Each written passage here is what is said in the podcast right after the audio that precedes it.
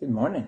It's Thursday, the 27th of January, and we are looking at uh, 1 Corinthians chapter 12, verse 31, and through chapter 13, verse 13, we talk about love. And uh, so Jesus bore out every part of the love statement that we talked about yesterday. Uh, that's from 1 Corinthians 14, verses 4 to 7 and, and we talked about it for you, the love is for you and for me. And Jesus did it by coming into this world, born of a virgin, to live among us. He did it by fulfilling the law of love perfectly, where you and I just simply fail miserably.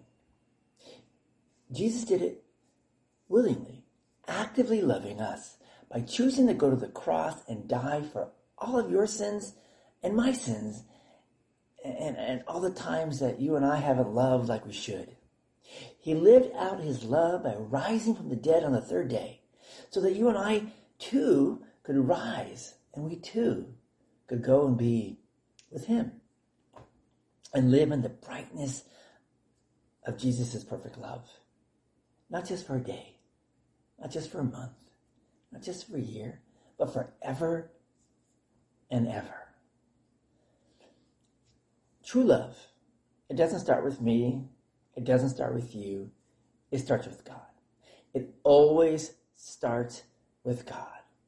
True love starts with the understanding that you and I can't do it on our own, that we will fail, and that the true miracle in our lives is that God still loves us, you and me. Not that he, he doesn't care about sin or, or, or take it seriously, but rather that he does take it seriously. That your sin and mine should have, have been an impassable barrier to God.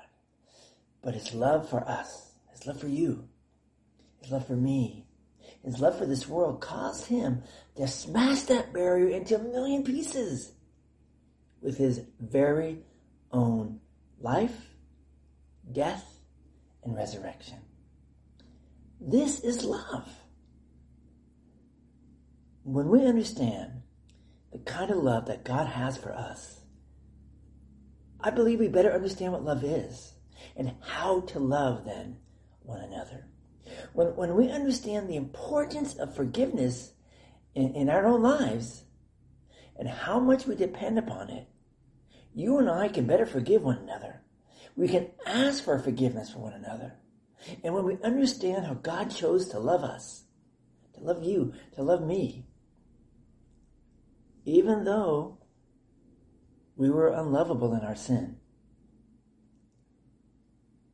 We can more freely seek to love our brothers and sisters in Christ when they are at their worst and not just at their best. Like I said, love always, always starts with God. Let's pray. Heavenly Father, may we never May we never forget that love begins with you. Thank you. Thank you for loving me, for loving us so much that you gave your only begotten Son. For me, for them, for everyone. Amen.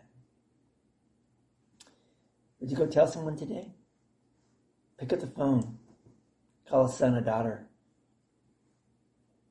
a mother, a father, a brother, a sister, a friend, classmate, coworker. And tell them that our God is never forgets to love you.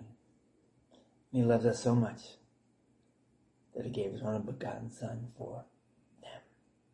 Go in peace, serve the Lord, share the love of God with others. We'll see you all tomorrow. God bless.